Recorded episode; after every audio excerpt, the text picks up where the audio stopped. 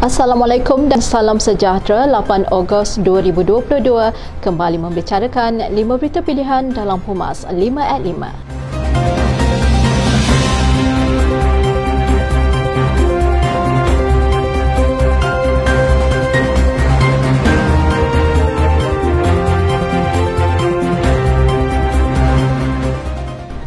Subsidi di Malaysia adalah yang tertinggi iaitu sebanyak 78 bilion ringgit Malaysia menjadikan negara ini mempunyai kadar inflasi terendah di rantau ini. Ketua Penerangan UMNO Malaysia Syaril Hamdan berkata dalam hal ini adalah perlu untuk terus mengenal pasti apakah masalah yang menyebabkan negara menghadapi masalah ekonomi yang menjerat rakyat.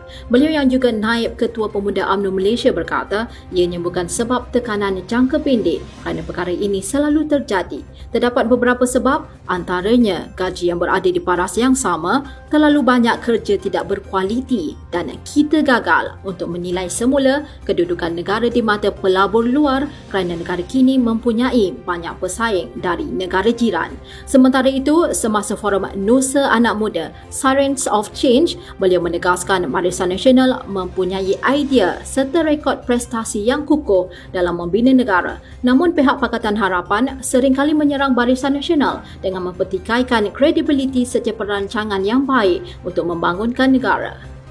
Kerajaan diminta mengambil tindakan segera bagi membendung fenomena proses geologi berangkai yang dikenal pasti sebagai penyebab utama kejadian bencana banjir di daerah ini pada 4 Julai lepas. Ahli Parlimen Baling Datuk Seri Abdul Aziz Abdul Rahim berkata penduduk kampung khususnya yang tinggal berdekatan dengan Sungai Kupang masih tertanya-tanya tentang keselamatan mereka dan bimbang sekiranya fenomena itu berulang semula. Katanya kerajaan negeri dan persekutuan telah memberikan bantuan sewa rumah dan akan membina rumah baru bagi mangsa yang kehilangan rumah.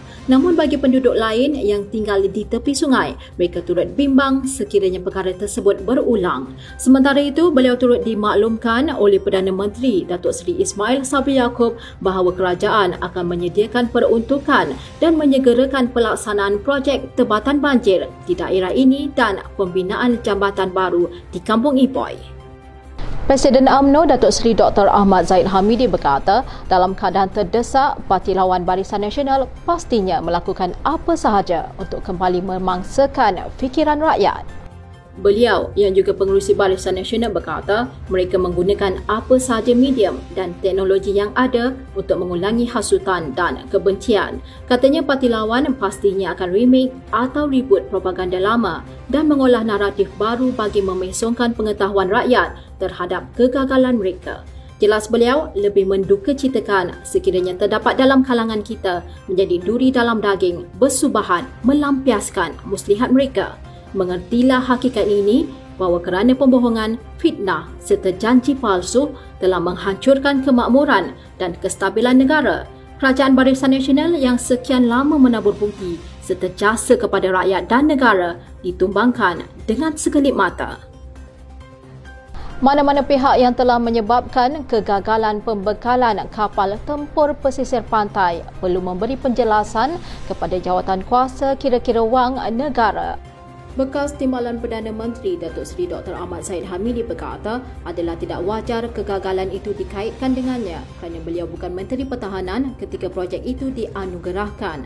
Katanya beliau hanya memegang jawatan sebagai Menteri Pertahanan dari April 2009 hingga Mei 2013 justru mana-mana pihak yang menyebabkan kelewatan pembinaannya haruslah bertanggungjawab memberikan penjelasan kepada PAC. Terdahulu pengerusi PAC Wong Kah Wok berkata Ahmad Said akan dipanggil badan itu awal bulan depan bagi melengkapkan prosiding berhubung kegagalan pembekalan 6 LCS bernilai 9 bilion ringgit Malaysia.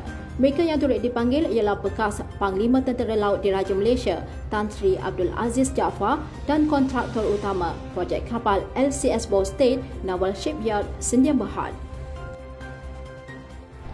Menteri Besar Selangor Amiruddin Syari menyatakan di dalam mesyuarat kedua penggal kelima Dewan Negeri Selangor ke-14 bahawa kegagalan kerajaan Selangor di bawah Pakatan Harapan yang masih tidak berupaya menyelesaikan masalah rakyat adalah disebabkan oleh keputusan pemimpin terdahulu. Bagaimanapun Ketua Pergerakan Pemuda UMNO Bahagian Shah Alam, Muhammad Dendera Billah Zamzuri berkata kerajaan PH gagal kerana tidak mampu untuk menyelesaikan masalah ini walaupun sudah hampir 15 tahun memerintah negeri ini.